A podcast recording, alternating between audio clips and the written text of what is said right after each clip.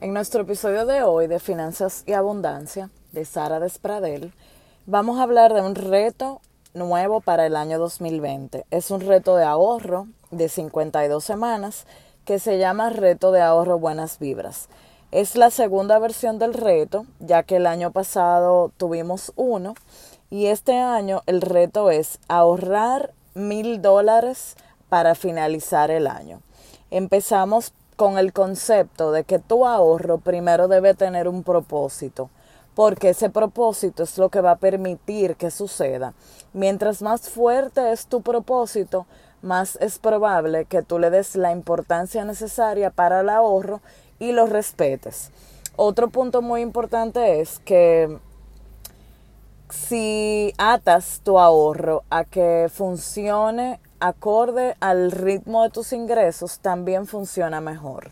Este ahorro está contemplado semanalmente para que cada inicio de semana saques un monto específico para tu meta, pero también si tu forma de recibir ingresos o de cobrar es quincenal o mensual, tú calculas las semanas que debes contemplar en ese mes o en ese periodo y entonces la incorporas a tu ahorro.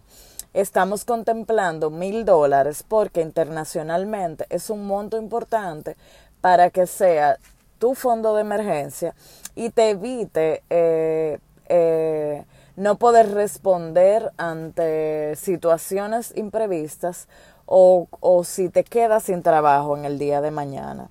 Entonces, vamos a empezar explicando un poquito la dinámica del reto de ahorros. Obviamente, un reto tiene que desafiarte y tiene que motivarte a hacer algo eh, fuera de lo que habitualmente haces. Entonces, la semana número uno empieza con un dólar destinado para tu reto. Si tú cobras en otra moneda distinta al dólar, mi sugerencia es que vayas eh, separándolo, entonces vayas haciendo el cambio al dólar, porque eh, se va valorizando y, y, te cuidas de la devaluación de la moneda. En la semana número 2, el monto destinado serían 2 dólares y entonces el acumulado serían 3. En la semana número 3, el monto acumular serían 3 dólares y entonces ya tenemos 6 en total. En la semana número 4 serían 4. En la semana número 5, 5 en la semana número 6, 6, en la 7, 7, en la 8, 8, en la 9, 9, en la 10, 10. Entonces, cuando llega la semana número 11, serían 15 dólares para esa semana. En la número 12, 20 dólares.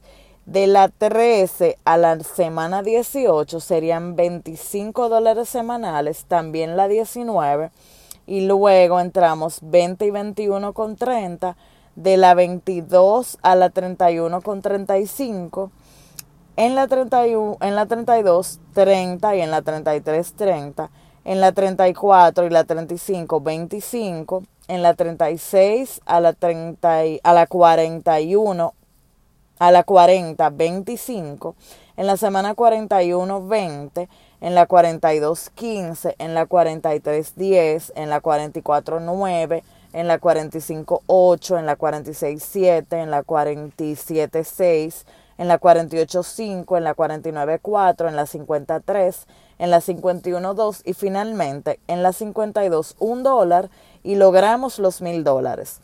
Entonces cuando llegues a ese momento la sensación es muy gratificante y eh, como te fijarás, no hay un monto fijo.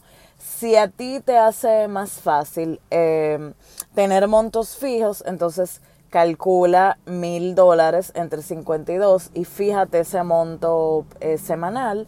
O calcula mil dólares entre 12 y calcula mensual una cuota para tu ahorro. Eh, iniciamos el año bien con montos bien pequeños para que tú le vayas tomando eh, vayas ejercitando ese hábito del ahorro que es como un músculo, que mientras más lo trabajas mejor se desarrolla. Y también cerramos el año con menos carga para el ahorro, para que también, como hay tantos compromisos al final del año, tú te cuides y, y el ahorro suceda.